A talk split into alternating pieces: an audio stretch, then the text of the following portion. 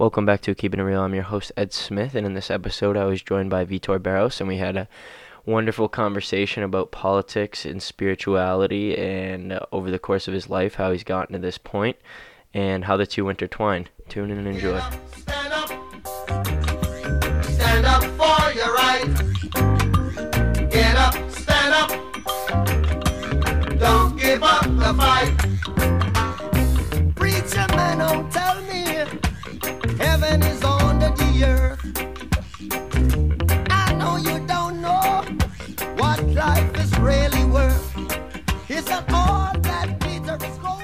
It recording? Uh, yeah. I think it's good. Are we going? We're, we are going. Nice. brother? Good. How are you? Just chilling. Yeah. so you're talking about you've just been writing down notes on uh like documentaries and specific people and Yeah. wars? Yeah. Uh, there's uh, I've been mostly focusing on like uh, Caribbean politics recently. Some more like the the third world, global south. I just find it very interesting how you have these smaller countries trying to stand up against uh, U.S. hegemony and uh, in terms of foreign policy and how that connects to the kind of politics I want to, you know, build and create here. Cause you, yeah, you texted me and you're like, bro, I'm so lost. like, you're like my political guru. What? Yeah, yeah, yeah. You said he passed away, and now you, you don't believe in any. Like, you didn't even know what to believe in. Yeah, it was like two weeks ago. Uh, this really the best one out there in YouTube. He just died like unexpectedly, and he was you know like 36, so it's really young. And I've just like over these two weeks, I've just been like rewatching a bunch of his videos because like I was watching them, but I wasn't really like sitting down and trying to, you know, like take in the information. But now I've just like been spending like my days just like going rewatching old videos, like writing down notes. Like that's pretty much like what about him so appealing? well, uh, you know, he focused a lot on, you know, he was he was very much a, like a a no bullshit type of guy where if you have like these people on like, you know, Twitter always trying to start beef with everyone and like he really like knew like he he really knew uh how, you know, where to take the movement forward. I felt like where like you have so many people on Twitter who just trying to start fights with everyone. It's just so like it doesn't get us anywhere if you know what I'm saying. Like Yeah, I get what you're saying. so, and he also did a lot on like foreign policy. Like he focused a lot on Brazil, which I appreciate. Even though he is an American, he covered a lot of the global South and uh, you know Cuba and so on. So that was very much, and just his analysis in general, I'd say is you know best one out there. So It's interesting. yeah, And you like, what is what has he changed for you? Because you said like your whole concept of politics has changed. Yeah, I mean, it's just more of a like the spirituality around it. I just feel like, you know, like a lot of people like are afraid to like talk about religion in the sense of like how it relates to politics, if you know what I'm saying. Like I see that like the right wing kind of has like a monopoly on you know religion and on Christianity when like it's, there's no reason for it to be that way, but it's just I get what you're saying. the way it is, you know. yeah. So I've, I've also been focusing a lot on uh, liberation theology, which is how uh, you have these like Christian leaders, these priests, especially in like Brazil during the, the dictatorship. You have some people here in America, and like they focus a lot on how like you know religion can can liberate us from our oppressors, and uh, I've been focusing a lot on that too. Just you know, I just think we need to build a more you know loving more spiritual society and I think that like that's that's really what I've been focusing on a lot that I really wasn't like I was like my politics was pretty much like a religious if you know what I'm saying like I didn't really like like mix the two but now I've really been seeing how both of them you know interact and Yeah. intersect with each other what do you practice? well I'm a I'm a Christian so like you know uh what's the word Presbyterian uh and like there's but I mean like every religion has its ups and downs so I, I'm, I'm definitely not one to judge anyone for what they practice What is your practice based around? What was that word you said? What, what word? Uh, you you said Christian and then you said uh Christian revolutionary.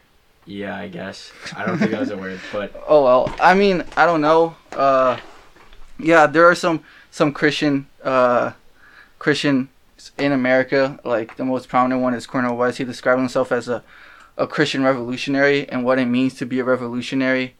A Christian revolutionary, we we need to realize, you know, the flaws, and you know, Christianity and how we transform, you know, the church and and so on. I mean, everyone, every religion has its its flaws, and uh, we Christians need to take a hard look at where, you know, Christianity is is going forward. what do you think sure. the flaws are in Christianity?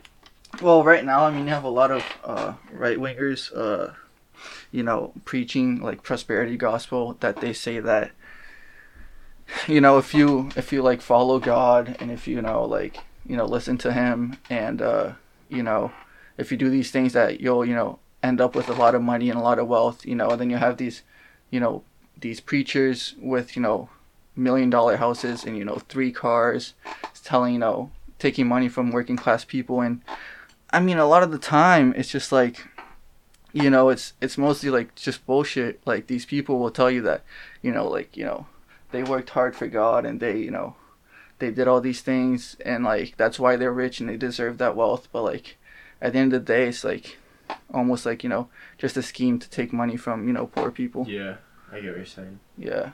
So, so that's what uh, I've been focusing a lot. There's this uh, you know, this this uh, Bob Marley song that says uh, you know how, well, Bob Marley in general talks a lot about how, you know, preachers say that we need to, you know, after you die, you know, you go to heaven, and uh, you know, so like all your suffering and and in this world is worth it. Like, you know, you work and you know you get exploited, but it's worth it because when you die, you go to heaven. But like, we need to make heaven in earth. You know what I'm Mhm. saying? Like, we can't, you know, allow There's no reason to hold on to this. pain. exactly. There's like we can't allow for, uh, you know, we can't allow like we can't just give the earth to the the wealthy and like just like a lot of workers they'll be like you know that's what Marx says religion is the opium of the masses it's a way for people to like escape their living reality to where they're like you know yeah like they know they've been exploited and everything but like it's okay because you know when they die they'll they'll find heaven but like it doesn't have to be that way Yeah, it really doesn't. you know and and that's that's the one thing It's because of greed. I mean, that's one thing about religion that we really need to, you know, change is we can't let it, you know, be let it people, you know, use it as an escape from like reality. We need to like focus on, you know, people's material well-being and uh, you know, just just uh you know, create a, a better earth and we can't just, you know, give up the earth, you know, in search of, of heaven. But you know, that's that's really what what I've been saying. focusing on, you know. What have you been fo- like? What have you doing for yourself? Well, you know, I've definitely uh, you know, been been praying more. I've tried to you know do some meditating, uh, you know, just trying to be nicer to people.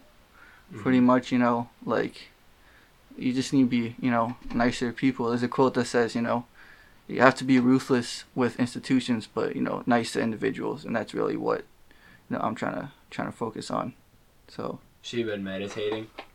Well, I, I try like I've been going a lot to the beach and like like was it uh two days ago when I uh I was there and I was just like I was just like sitting down and I just closed my eyes and like I felt the breeze and like the oceans. I was like you know like I, I, I felt like I was That's dope. you know part of like a bigger you know like thing if you know what I mean. That's wild. Yeah. What have you been doing to meditate? Just like closing your eyes. Like, do you do it before bed or do you do it? Uh, you- I mean I, I don't know. It's just like It's not a part of your routine, really.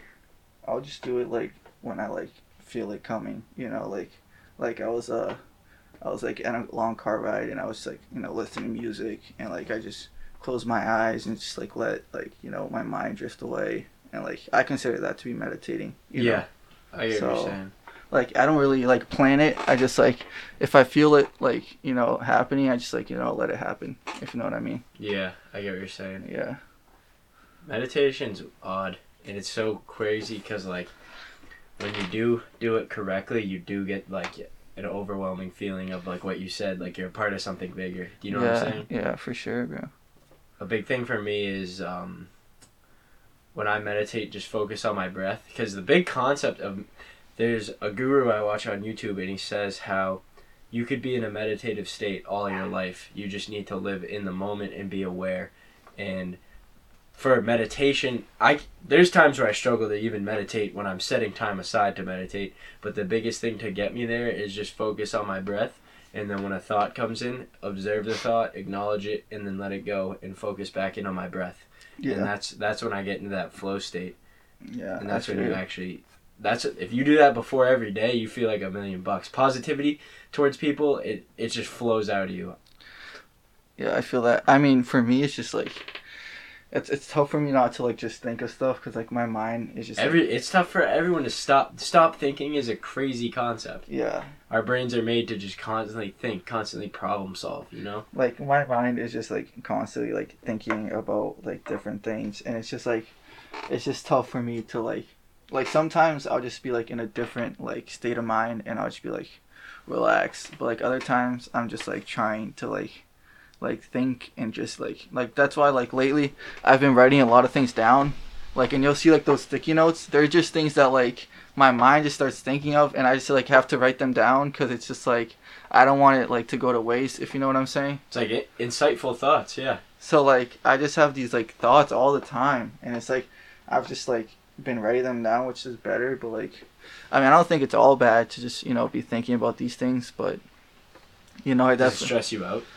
uh, not really, but I mean, politics in general is just you know stressing. But I've got to say that recently I've definitely been uh more hopeful with you know all the young people who were previously you know apolitical who are now like really uh you know like trying to you know post about these things and inform people. Like after the George Floyd killing uh you know there was like a couple weeks like a week or two after and I saw all those people you know the, all those young people at the protests and all those things like I really I really felt like you know there was hope for like a a better world. So like but in general I mean politics can be stressful but like I I haven't been that stressed about it I I really good. think that there's. I mean, you can't get too wrapped up in it. yeah You gotta watch out for yourself. You know. yeah I really think there's a, a path forward just you know for for all of us A hundred percent, and everybody's become more charismatic during this time, or you see them kind of fall off and just get stuck in within themselves. You know, well, I think I I know that our future's bright as a whole, and like our generation is gonna be the catalyst of this. You know, yeah and like it's like we're always told like oh we're the like you're the worst generation in a sense like you guys are like on your phones playing video games doing all this stuff but in a sense we get a lot of things that adults don't get Yeah, Yeah. I mean, you don't you don't understand, and like we can use, like obviously I recommend for everyone to like log off of Twitter, but like, you know, twitter is dude twitter needs to get deleted I mean- there's no no good aspects of twitter anymore I definitely think people should just log off their phone sometimes, but like we can use these tools to you know organize. But I mean, obviously it's better to do it like you know face to face in person. But like, like to see like people posting on Instagram and like that's definitely you know a positive thing. And a lot of these older people like they just don't understand you know yeah about that. it's it's all about intent with technology and stuff like that if you have a good intent with it then yes it's useful but if you have bad intent then it could just it could be harmful of course Yeah, yeah, for sure, bro. But um, so you've been writing down your thoughts. Do you do you dream?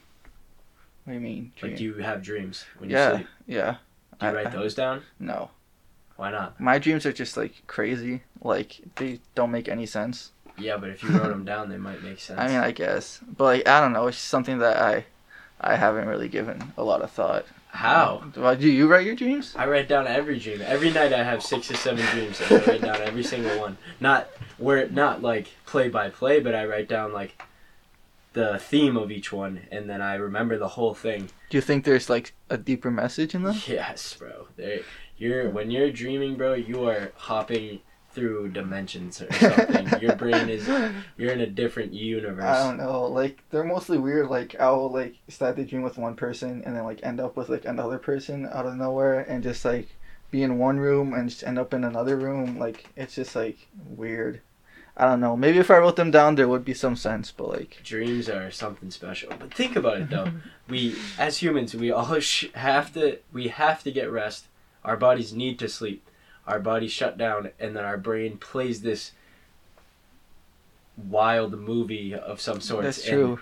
And the thing when we when you what I've been working on is lucid dreaming, where you can control the Yeah. dream, and once you become the dream, then you're you are basically a time traveler in a sense. In your in your sleep, you're just jumping through I dimensions guess. and exploring the universe. It's wild, bro. Like people brush off dreams, but we really need to be looking into dreams. I mean, I have I've had some like some dreams like like for example when uh my grandfather died uh 3 years ago like it was tough but like you know like I had a dream that like I was at his funeral and like he showed up and he was like like don't worry about me like go do your thing like I'm in a better place and like that's really how like I got over his death and like that's kind of crazy to like That's think wild, of bro. That's fucking wild. Like, you do know you know what I'm saying? That's literally Yeah. like his soul coming to you and telling you he's okay. yeah like that was definitely like comforting but like other than that like i haven't really like my dreams are mostly just like stuff that i do during the day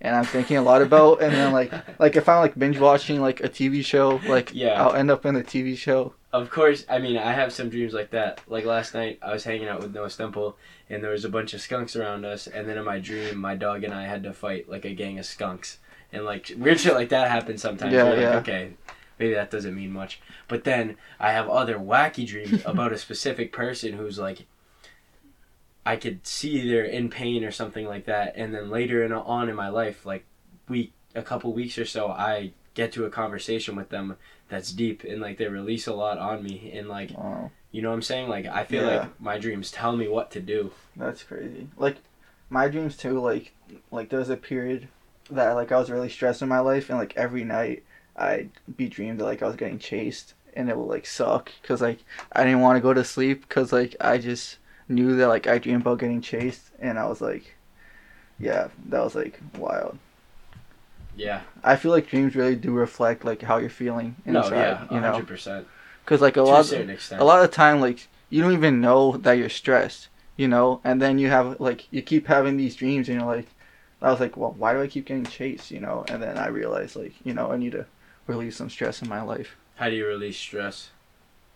I mean uh mostly like like going to the gym like working out wrestling was like really relieve a lot of stress like jujitsu you know like these like mostly like sports like like combat sports where like you have like you're able to like release stress on other people Yeah, like it, it, it doesn't sound like you know good but like it's not violent sports. Yeah. They're- I mean they seem violent in the sense that it's your will versus another person's will but I mean like jujitsu like choking someone it's not like the nicest thing in the world to do to someone But you're not. No one get like if you think about it, no one in wrestling you usually don't get hurt. In like Yeah. in jujitsu, you usually don't get hurt. MMA and boxing and other styles of combat sports, yes, you are beating the shit out of each other. But those two sports that you do are like a interesting Mhm.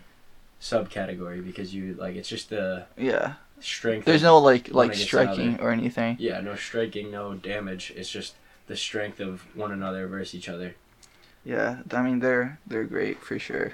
I I recommend everyone to uh, pick up wrestling or or jujitsu in your life. Do you wish you did wrestling all four years?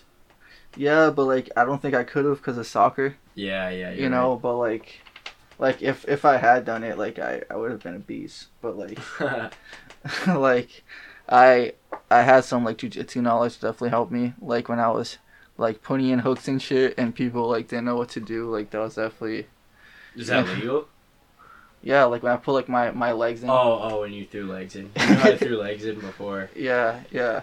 I like already knew how to do it coming in, so like it's great. Like people don't know how to like deal with that.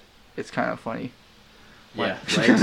legs is people who throw in legs are uh, it's a whole new like it's the next step to wrestling. Like you have you have basic wrestling skills, and then whoever knows legs just wins. And then once Yeah. once he gets legs versus legs, then you have a good It's, matchup. it's but funny because it's kind of like I don't know how to like make an analogy, but it'd be like if you were like just starting to cook, but you already knew how to cook like lobster, or like you already knew like how to do this super advanced skill, even though you don't know like the basic. Yeah, it's just like I get what you're saying. it's just like weird, you know. But like for me, it's just like it's just so easy to do. It's like I don't understand why more people don't do it. Cause like I'd be wrestling these guys that have like wrestled varsity for like a couple years, and like like most of them did not know what to do with them. Mm. You know, so like like mo most of the time I didn't win, but most of the time I just like you know rode on their back for two minutes, and like it definitely frustrated the shit out of them. So I mean, I mean that was you know it was fun for sure. That's dope. Yeah, definitely have not been able to do that lately. Wrestling. What have you been doing to keep in shape? Uh, I mean, I I just been going to the gym. Uh, I was doing some like running, but like I don't run anymore. But uh, Are you all done with soccer? yeah, yeah. I mean, it- I don't know if I'm gonna do it in college, but I think I'm done for Yeah. now. I I just like do it for fun now. Like uh, it's it's better for me too. Like I'm like because it was getting to a point where like it was just really stressful and I wasn't like enjoying it. You know. When?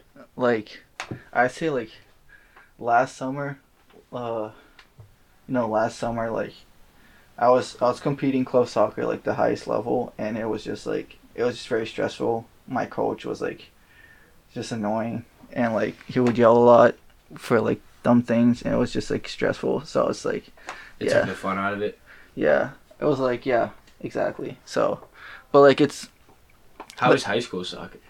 High school soccer is different because it's just like it's hard to describe it but like this the gameplay like the style is is just different.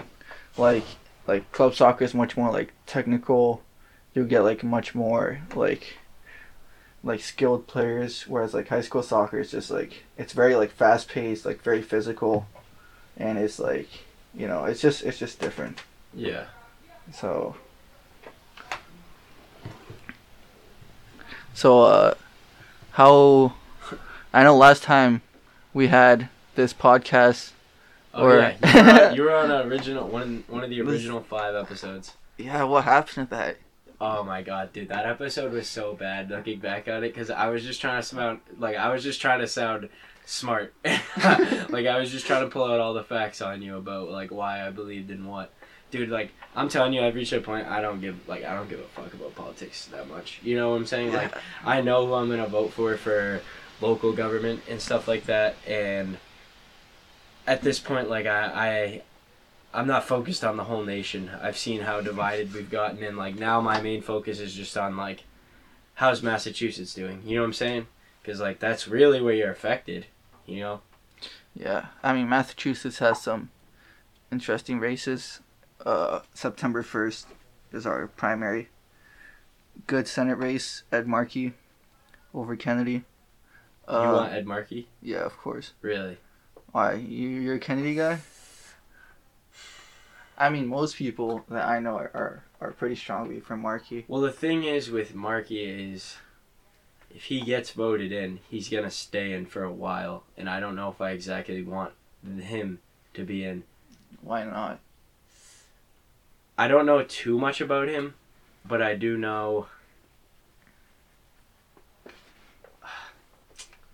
I watched a couple of his things and like I saw him like showing off his bilingualness and stuff like that and kind of like avoiding the question when he had that debate with um with when it was him and Markey when it was Kennedy and Markey when they had that debate like it just seemed like he was like he didn't know his like he didn't he wasn't confident in his own answers in a sense you know what i'm saying Yeah, I mean, Markey, you know, definitely isn't the most skilled politician. Like he's no like Obama when it comes to like the way he speaks. oh yeah obama's a different breed bro Like you know, like Obama was obviously knew how to you know talk and you know get elected. Markey is definitely not that type. Like he's not the the most articulate type, but I think his his policies definitely you know speak for themselves. And I mean Kennedy is definitely you know, just I, I think he's mostly you know just running on his name and uh I mean, I'd agree with that. and uh I, I'm telling you, like, I don't. That's the thing, because I. The reason I want to vote for Kennedy is because I know he won't be in for long. what do you mean? Like he won't be in. What do you mean? Like, he's not gonna serve multiple terms. He's gonna. He he will be replaced because of how old he is, but I don't want Markey because once he goes in, he will stay in for a while because he's younger. bro, you got them confused, bro. Which one's the old one? Markey's the old one. Kenny's the young ginger kid. Kenny's the young ginger Yeah. bilingual one. Yeah. All right, I don't like. All right, I guess we're on the same page, dude. That's that's how much I don't care. Like I, ah, I'm telling you, like I have not been paying attention ever since I've been. I've just been looking at myself lately. I have not been paying attention to any of it. It's dude, like, it's crazy. I've hit a point where it's like, it will just figure itself out. You know what I'm saying? Like, you know how you're panicking about like, not panicking, but you said you were stressing out about politics and stuff like that. But Yeah. you hit a point where like now there's hope for you yeah. like I hit that point where there's hope, but like there's not much I could do right now, and I'm kind of just waiting for the future and letting this play out. You get what I'm saying? I mean, for me, it's just like I was talking about these things for so long, and it was kind of like just no one was like paying attention. But then, like after the George Floyd killing, people started to like you know wake up, and it's really good to like see from that Black Lives Matter movement, from the you know killing of George Floyd, that like bigger systemic issues are being talked about. Like now, like you had people who were like completely apolitical talking about how we need to like redistribute wealth and like bring down capitalism and it's just like Do you You know- believe in capitalism? I mean what, what do you mean by do I believe in capitalism? What do you like mean by you that? just said that. Like, do you believe in distributing the wealth? Because you, I mean, you kind of just said like. You compared two different no, aspects, no. I guess. I'm, I'm saying that that like people that were mostly apolitical, you know, got involved because of the Black Lives Matter movement, but now they're talking about other systemic issues. oh, you know. okay. I get what you're saying. like people started talking about Black Lives Matter, but now it's been trans like now people are talking about like, you know, like uh environmental justice, you know, environmental, you know, like how climate change affects, you know, brown and black people. Now we're talking about, you know, our wars in the Middle East, like Yemen, Libya, you know, like I mean, this time has just given us to see all the issues we have. but like like no one was talking about like, you know, Yemen like before like, you know, before 2020, but like now people are really you know, starting to wake up and you know, that's what what gives me hope for sure and I think that you know, young people are definitely going to you know, go out and uh, you know, vote more and uh you know, even more than vote, people should, you know, go out phone bank for candidates you like, you know, volunteer, like all these things that you know, because like that's that that is how we, we bring change in this country. You know, you have to get involved or else you can't just stay home and like, you know, tweet things and think that's enough activism. You know, like you do have to go out there and you have to, you know, fight. You know, there's this this good quote by Amílcar Cabral who was a Cape Verdean uh, you know, independence leader and he he says uh, claim no easy victories. So you don't want to claim any easy victories. You want to go out there and you want to, you know, do what you can to, you know, fight for for justice. And uh, I I see a lot of people doing that. You know, like I want to shout out like you know, Sarah Hayward who was just telling our, our gov group chat to go phone bank for for Ed Markey. Like you know, like she's out there, she's doing the work. And, like that's what what gives me hope Yeah. for sure. Um. Do you you know about what's going on in Hong Kong? Yeah. Does that scare you at all? What, and what the fact that like companies keep it under wraps. What, what, you mean the the extradition law in Hong Kong and the protests? Yeah, and how like it seems like things have settled out, but it's not, and it's just companies keeping like things on the the D-low basically, and like if you go a big thing like the NBA doesn't do anything, like oh yeah, yeah, the NBA. So the NBA created these jerseys where you could write anything you want on it, right? yeah. You could write like "f the police." You could write anything. I don't You- think you could write no, that. you can. You, You could could write write- you absolutely You anything. could write "fuck the police." Yeah, but if you write "Free Hong Kong," they say this is not appropriate and we can't print this I on a mean, shirt. you think if they they wrote like you know communist revolution, they let you go wear it? no, but like you know, the fact that you can't write "Free Hong Kong" is sus. I mean, I don't think you'd be able to write "Free Palestine" either. But Why?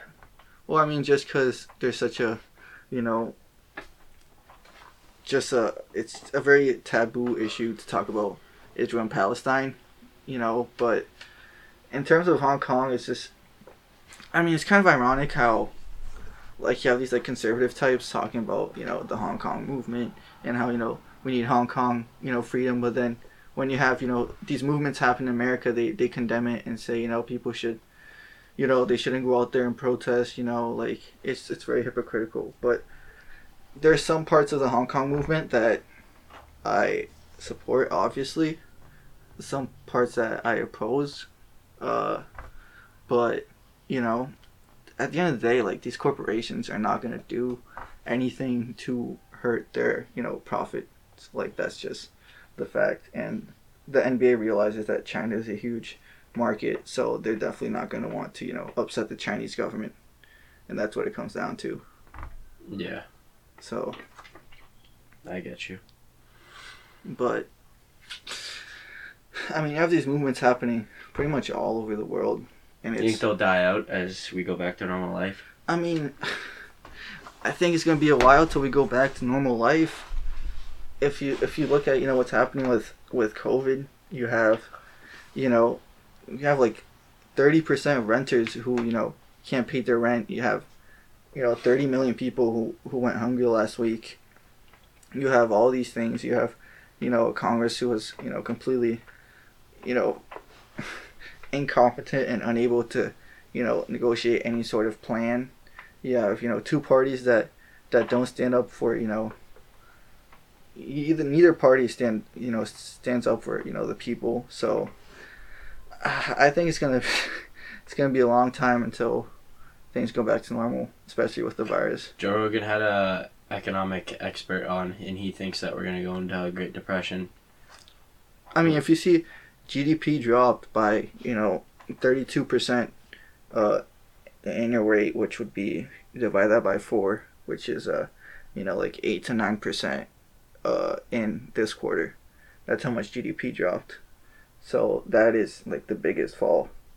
Like that's the biggest drop since the Great Depression. I just think that people aren't really like we still have like the eviction moratoriums where like people can get kicked out of their homes, but like you know it's gonna it's all gonna like you know collapse soon. And like I think that it's like the American empire is gonna collapse with it because I don't see I, I, I just can't see how like Amer- the American empire can hold like with this much level of you know of of misery and and you know how how much people are suffering. Like I don't think that we can you know go on for much longer. Yeah, a lot of people would agree with that, and a lot of people, um, like a lot of immigrants I've talked to from work and stuff like that, have the countries they fled from, like Brazil and stuff like that. They've said that when they saw their government collapsing, it looks just like America now, and they see us following that same that same pathway. I mean Trump is just like the worst person to have in power right now and in a sense like I can't really say that like you know America deserved it but like like in a sense We yeah, we had it coming you know because think about it. like he's the chickens perfect- came home to roost you know He's a perfect mirror of America. Let's be real. We love drama. We love reality TV. We love people who make like we love watching people who are gangsters. Basically, like yeah that's what we like to watch. And now he we got all that, and we we hate it because it's leading us. You know what I'm saying? Yeah, I mean, like America definitely had it coming. Uh, you know, and I think that you know, definitely the you know, the Democratic Party and the Republican Party had it coming and they're definitely, you know, responsible for the mess we're in right now. And uh, you know, we we honestly could not have a worse time to have a President Trump than now and we've seen how, you know, yeah. just completely incapable he has been. I mean, if you see, look at other countries, like pretty much every other country, with the exception of like Brazil and the United States, like knows how to handle this virus, and like we do know, like you know, like like we can follow what these other countries are doing and what the science tells us, but like it's tough when you have like you know thirty percent of the country that doesn't believe in science or in just like facts, you Yeah. know. So it's like, And it's not even because they actually don't believe in it. It's just because they're stubborn in their ways. I mean, yeah, yeah, it's Like, let's be real. At their core, they know they're wrong, but they just want to keep fighting the fact that they're right. I mean, for like for Trump, like it's just crazy because like like facts just don't matter to him, you know. Yeah. Like there's like no other way of putting it. Like, you know, like I don't think that we've like we've had some pretty dumb people. Like you know, Bush was an idiot, but like I don't think that we've had someone who's just like been like given information and like just refuses to like accept it, like Trump. You know. So and, and the, the problem is like he has like a cult following of like thirty percent of the country that just like does everything he tells them to and it's just i mean i don't know i don't know how we're gonna be able to bring these people back to reality honestly Yeah. What got you into politics? Like, why are you so interested? uh definitely like the 2015 2016 bernie run got me in and uh i just i've just been you know ever since then like i've just been following this stuff and like there was a brief period after the trump presidency where i just stopped for a little but like now i've just been back like i'm always you know like No, yeah, but from a young age, you've been super interested in all this stuff, and like you've already said that you've already had, you've announced that you want to run for president and stuff like that. I mean, uh, I don't think that. Uh, I don't know if I could get elected, but I mean, you can't till you're 35, anyways. but I mean, like I, I I'm not even born in America, so I can't even be American Yeah, president. But but like I don't I don't know if like I don't think that like my thing will be running so much as like organizing, but I mean we'll see. Uh, ever since a young age, you know, Bernie definitely got me into these things, and I've just been moving further and further, you know, left for sure, and uh, it's it's definitely tough not to be radicalized when you see everything that's going on, you know, in America. Yeah. So, um, are you going to school this fall? Yeah, What school are you going to? UMass. What? Oh yeah. Um, what are you going into? Uh, it's this major called uh, social thought and political economy. What's the what's the end goal as of right now? I know it's gonna change. What do you mean? Like, Like- what? Like the job opportunities after? You know, I, I've been thinking that like I want to lead my own like guerrilla army and like lead like socialist revolutions in the Caribbean and like you know just pretty much a big global socialist government that like watches everyone all the time and you know and one where like you know we we we we put all the bankers in guillotines and we Jeez. I'm kidding. Obviously, I mean I don't know. Uh, probably like going into organizing, like organizing maybe like nonprofits, labor unions, uh, you know, movements, stuff like that. Maybe organizing like you know campaigns, political campaigns, or like political parties. But I mean, I don't know. Things could could happen, but Yeah. Are you looking forward to school? yeah, I think that I definitely found people who, you know, some people who share my my interests, and that's Going to school there? yeah, How'd you find them?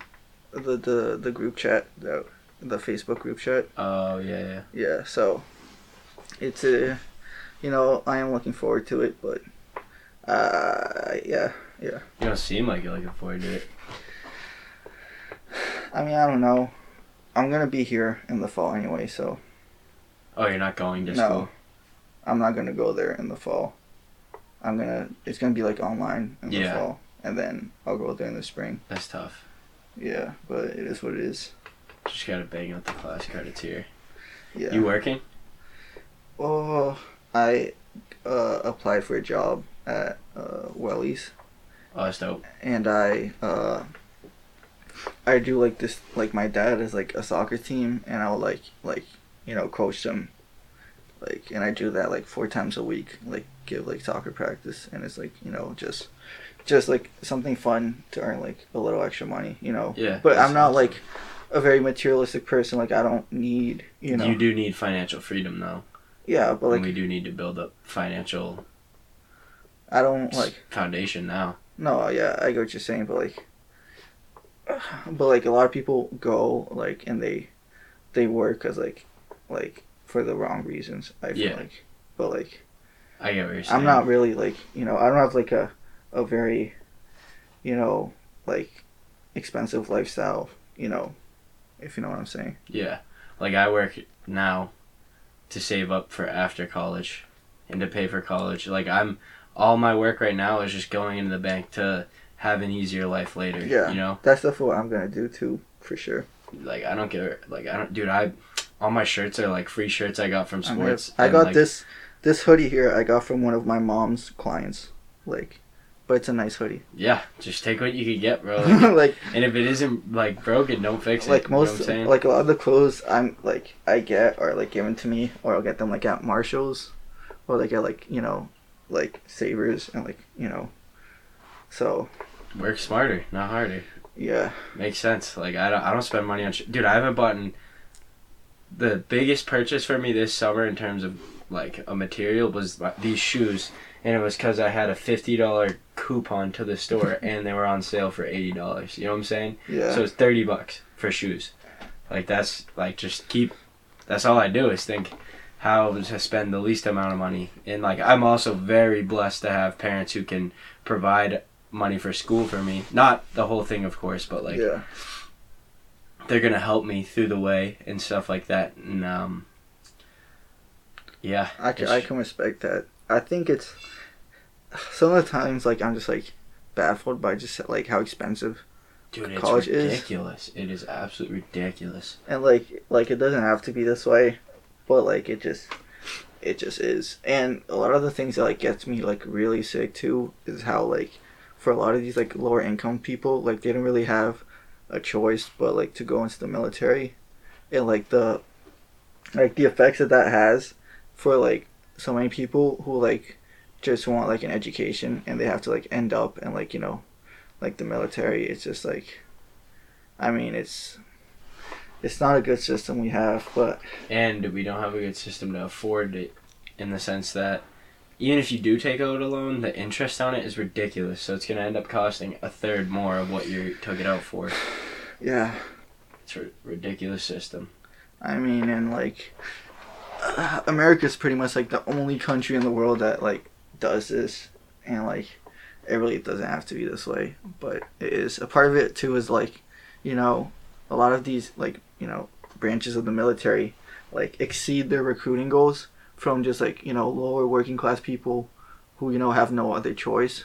And like the military becomes like like a, like you know an opportunity for a better life. But like like we shouldn't be forced to you know join the military to want a better better life yeah you know? 100% like if if you want to you know join the military and like do your thing like you know like obviously us military is not the uh, you know you have people like the the Noam Chomsky type who you know says that United States number one you know terrorist state in the world and like the military like you know commits these acts of atrocities so like but i mean some people really do do it because they feel like they have a duty to their country hmm and like i mean that's fine but but like you shouldn't be you shouldn't feel like you're forced to yeah you know like that's that's where like it's the only option yeah to get the schooling and stuff like that. It sucks. It really does. And there will be change. It might not be for us, but it will happen at some point. I do really believe in like public college schools happening in our lifetime. yeah i mean Cause think about it. If our generation grows up having to deal with it but wanting to make it better, then we'll be the professors and teachers who will take those pay cuts and stuff and like we'll be the people running the schools. You know what I'm saying? Like our generation sees all the bad things and all the issues. Yeah.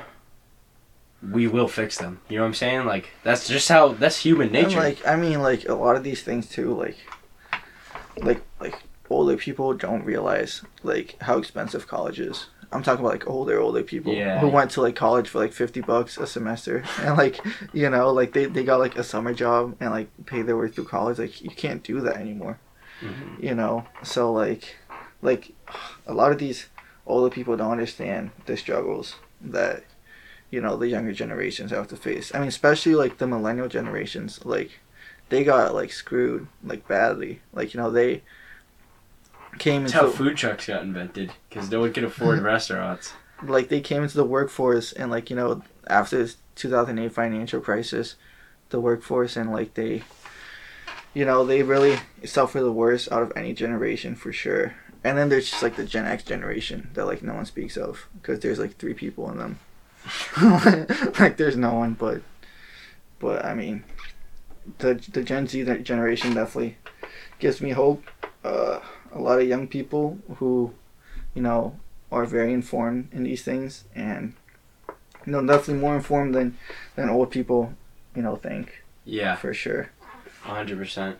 I think older people underestimate us, but hey, they won't see. I guess I was gonna say they will see, but I guess they won't see because by the time we're there, they most likely will not be here.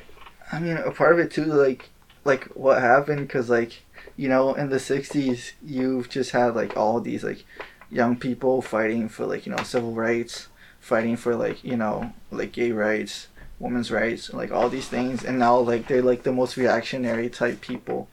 It's like, well, like what happened, you know? Yeah. Like it's it's baffling, for sure. Mm. But I mean, young people are definitely, I'd say, the most progressive generation in a long time. Long I mean, we'll see. Time will tell. As of right now, it seems like that, but it's almost hard not to be progressive in it. Like, and let's be real, we live in Massachusetts. You know what I'm saying? Like, we don't know how it is in the South. We don't know how it is in other states. Like, this is the most progressive state. That's why we're se- we seem like this. And that's why we feel like this. But like, there could be kids who are down south who don't think progressively like this. You know what I'm saying? Who are still stuck in their ways because they see the success of their parents in a sense. You know. Yeah, yeah. So I like, mean, with the I do have great hope in us, and I believe that, but we can't generalize that all of our generation's progressive and all older people aren't. You know what I'm saying? Because there's also Yeah. older people here who, like, it just depends on the environment. Because there's a, I mean, I know my parents are progressive. I know my like grandfather even is progressive. You know, and like they might be considered, I, they are old in a sense, but they get it. You know what I'm saying? yeah, I've got to say, my parents are not progressive. No. Worst type of reactionary po- of politics you can think of. But the thing is, like, too, like my grandfather, in Brazil, he was actually, you know, like a student activist, and he was actually imprisoned by the the dictatorship in Brazil. And it's just kind of crazy because like, like he knew all these people that like would later become a part of uh, you know, like the Brazilian left, you know, who like came from the same movements that he came from, and like somehow my parents just like don't understand. Like, I I I I don't get it, but you know, Ed, like, how how are you feeling with like the the Black Lives Matter, you know, movement and how you know politics is the future? I mean, I'm on a whole, I'm on a whole different level of, uh, like, consciousness. I feel like, like, I don't know if you listen, been listening to the podcast, but with the one with Angie, she talked about how like she doesn't believe in Black Lives Matter and she doesn't not believe in Black Lives Matter. My and I agree with what she's saying in the sense that everybody just needs to pay attention to themselves right now. If we want real change, everyone needs to understand. We I understand like we have the bigger picture. We're trying to help everybody here, but people are trying to help everybody else when they haven't even helped themselves yet. You know what I'm saying? Yeah. There's people who haven't figured themselves out when they're trying to save the world. s- step one, like get yourself right, and then start working on the people around you. Don't try to change the world all in one big, big movement. You know what I'm saying? Like I, I understand it, and I really agree with the concept of protesting what you believe in, but at the same time. I'm finding greater change now just by fixing myself in the sense that I found what was what made me feel bad in my life and made myself feel good and now I'm ready to make other people feel good and now they feel good and they're making more people feel good and then next thing you know we're already on the same page you know Yeah. like right now people are just lost because they're not understanding they're not looking at themselves and I think once everyone starts to realize they need to figure themselves out before they try to figure the world out, we'll have real progression then. You know? Yeah. Because I definitely agree with you know the sentiment that you know you need to learn how to love yourself before you can love others. hundred percent. You know, if if you can't even love yourself, you know how are you gonna love other people? But you know, and I think that once you you really love yourself, like you understand other people better. Uh-huh. You know, like you understand like all these You're people. more compassionate. you know all these people have you know different you know lives and they all have their own things to do and like you know the world doesn't revolve around you you know like you're just one person you know and like 7 billion people Yeah. all have their own lives and Just as complex. With Yeah. the same amount of pain. yeah for sure You know? Everybody has a bag of shit and like you can't see it right away, but like that's what's been so eye opening about this podcast is like I hit a point in every podcast where someone drops some shit like I was like, Whoa. You know what I'm saying? Like I'm like, that's crazy that they're living with that and still act like so normal. You know what I'm saying? And when I say normal I mean like okay. But deep down they're not okay, you know? And the fact that they're talking about it's already the step to getting better. but i mean even with the the black lives matter movements like like once you understand that like all these people have complex lives like you need to understand that like like you need like to you know like have solidarity and have compassion with them. Like you understand like if they feel pain like you need to feel their pain too. Yeah. you know you can't be you know like like separate from like everyone's suffering you know like we need to work together. And uh you know like if if you're suffering and like if if you know you're going hungry and if you don't have a home like that's got to you know that's got to affect you too. And like that's the that's really Yeah. what i feel like the concept of unity and that we all are one. We all rise together. It's not you push someone down and rise up. No, Yeah. you just put someone down farther and you're in the same spot you were before. Everybody rises together, and that's how And that's, that's- a natural law of the earth. that's really how what I feel that you know leftism is about is you know everyone working together and uh you know like providing In a sense, For each but it's also kind of like screw the rich and not work together, Wow. but just take away from them and but I mean if you look at how okay now we're gonna get into like like Marxist theory but like if you like look at how you know rich people make their wealth like they it's based off of the exploitation Yeah. of lower class. Yes. yes exactly I just think the whole system's. I, I But- think there's no reason to put more time into the system we are using. I think a economic crash will be more beneficial than negative, and it might suck in the moment, but I think we'll realize how to build up an actual society that's going to be functioning. Because, like you said, people are starting to realize they need to understand. And if we break down our society to the weakest point it has been to, everybody begins to look back at themselves understanding and then we build back up a, an economy and a political structure based off of this concept of us all having self-love like then we'll have a successful society. We're realizing what we're realizing is no matter what we do with the plan we have right now it's not going to work. Not everybody's going to be happy. The way our systems run there has to be a lower man. There has to yeah yeah for sure. I And- mean I see this every day when I go in and out of liquor stores because there's people whose liquor stores are just staying afloat and they're staying afloat off of alkies who go in there at 8 a.m. and just drink their lives away. You know what I'm saying? Like, and they say, I don't like doing it, but I, they're my money. Yeah, I mean, we don't offer these people like an alternative, really. It's like it's what they have to do, Yeah. you know, and like that that goes into like my further crit- critique of, you know, a lot of people on the right like they don't, like I mean, obviously, you know, I I respect everyone but you know, like like their politics is really devoid of you know like love and like of, of empathy with other people. You know like it's it's almost like a sense of like entitlement where it's like you know like i did this so like you know i should get to keep this. Where in reality it's like you did not work for all that money. Like you know you had people who went in there and you know they put work for you and you know you underpay them and that's how you made your money. So like you know but but like that just goes into what i'm saying like what i was telling you about that time i texted you was just like societal critique in a whole like we're just so focused on like you know material things and like Greed. you know and it's so focused on like you know how rich this person was or you know like look at jeff bezos like you know or you know look at these like like i saw a tweet from like you know a good friend of mine but he was like like you know praising like jp morgan is like the worst you know like the worst uh one of the worst monopolists from the the gilded age. And it's like these are not the people that you should be emulating your life after. You know you should not be trying to emulate your life after like you know monopolists from the gilded age. Like those are literally the worst types of people you know. But it's it's just like a critique of the society as a whole. You know you can't really blame the individual. It's it's what we're taught to Yeah. you know it's really what we're taught to you know praise and and we're not really taught to you We know need to praise, give, and take. You know, yeah for right now sure we're just taught to take. No one's taught to give, and that's a big concept that we need to start learning.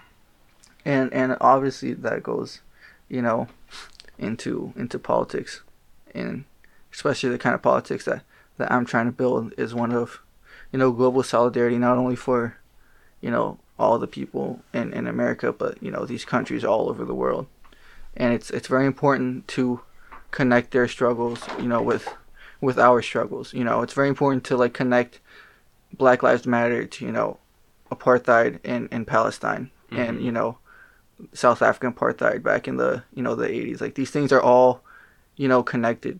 You know you can't talk about you know you can't talk about South African apartheid without talking about the Cuban Revolution.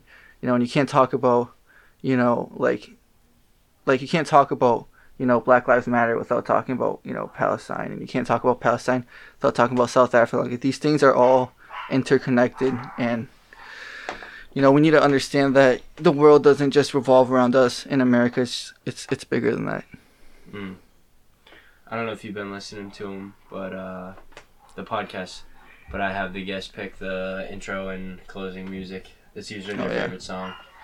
You told me your favorite song, and I remember it from a while ago. I don't know if it's still your favorite song, but it was "Girl from um, Ipanema" what by Frank Sinatra. oh yeah and it was because your my- family's from there. my, my frank sinatra phase You don't But, like him anymore. uh, i mean i do i just haven't been listening that much Frank Sinatra. i still like frank I sinatra fuck with Frank Sinatra. uh, i just haven't listened that much i've been listening to a lot of bob marley recently because just he gives me a lot of you know just good energy good vibe. Uh he you know has a good message about you know against materialism. And uh you know like his last words was you know he died really young. He died at 36 of uh some skin cancer. And his last words was money can't buy life. And that really you know his whole life has really resonated with me recently and uh a song that i like to pick is called uh, get up stand up it was Stand up, stand up, come on on the floor. Like that? no Ah, fuck. What is that song I'm thinking of? i don't know But he wrote this I song just picked the lyrics and then sung them in a Bob voice. Sorry. That's alright. Continue.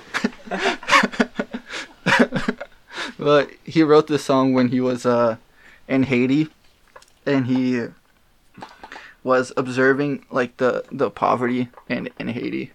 And uh, he was inspired to write the songs. It talks about you know people standing up for their rights. It, it talks a lot about the thing I was talking about earlier about how you know preachers are saying that you know you have to die to go to heaven but like you know you can create this heaven on earth you know. We don't have to wait for the afterlife. We can't give away the earth in search of heaven you know we can we can you know fight to make a heaven Heaven is a On earth. and and there's just you know a couple of great lyrics in the song. There's one that says you know that these preachers don't know what life is really worth. Because if you know what life is worth, you'd be looking for yours on earth. And there's another one that says, you know, you can fool some people some of the time, but you can't fool all the people all the time. And you know, those lyrics have really resonated with me. You know, just trying to make create a better world. You know, where we don't have people going hungry, we don't have, you know, people going without homes. And I mean, even in Haiti too, it's kind of crazy how, like, the contradictions you have between, you know, now Haiti's really turning to like a tourist destination for, you know, for like the wealthy elite, you know, a lot from America and Europe. And, you know, while you have these like grand resorts with like private beaches, you know, and like, like, you know, these like beautiful, you know, hotels, you have the poorest country in the Western Hemisphere. You know, it's it just shows how you know like the contradictions, you know, and in capitalism and how like disconnected we really are. You know, people. Like I, I definitely think, like when I went, you know, to the Bahamas uh, April or it was March, uh, you know, I went there and I, I really did see like, like we, we ended up in this like shady part of town and it was like you really did get to see how like you know you have these places where people think it's like paradise on earth but in reality like there's there's a lot of people suffering in Yeah. these places you know? Hmm. and uh, a lot of these people have been exploited by us and like you know and people should you know stand up for their rights for sure Word. This was a great conversation.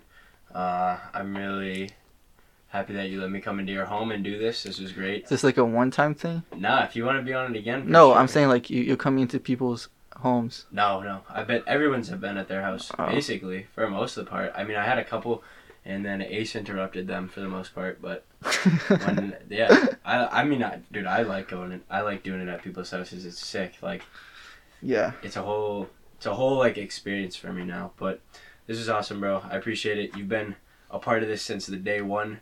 You were- yeah. you were in the- you were in the first series. The, the series where remember I didn't that. even know what I was doing. I was just making them for fun. You're showing me old. You showing me clips of, of the Democratic debate. yeah, I showed stupid shit that I thought would the Amy Klobuchar beef with with Mayor Pete. Yeah, nah. My main objective was trying to convince you that Pete Buttigieg was a good candidate, and my evidence was because I don't even know. You're yeah, whatever. That was in the past, but Yeah. this was awesome. Peace out.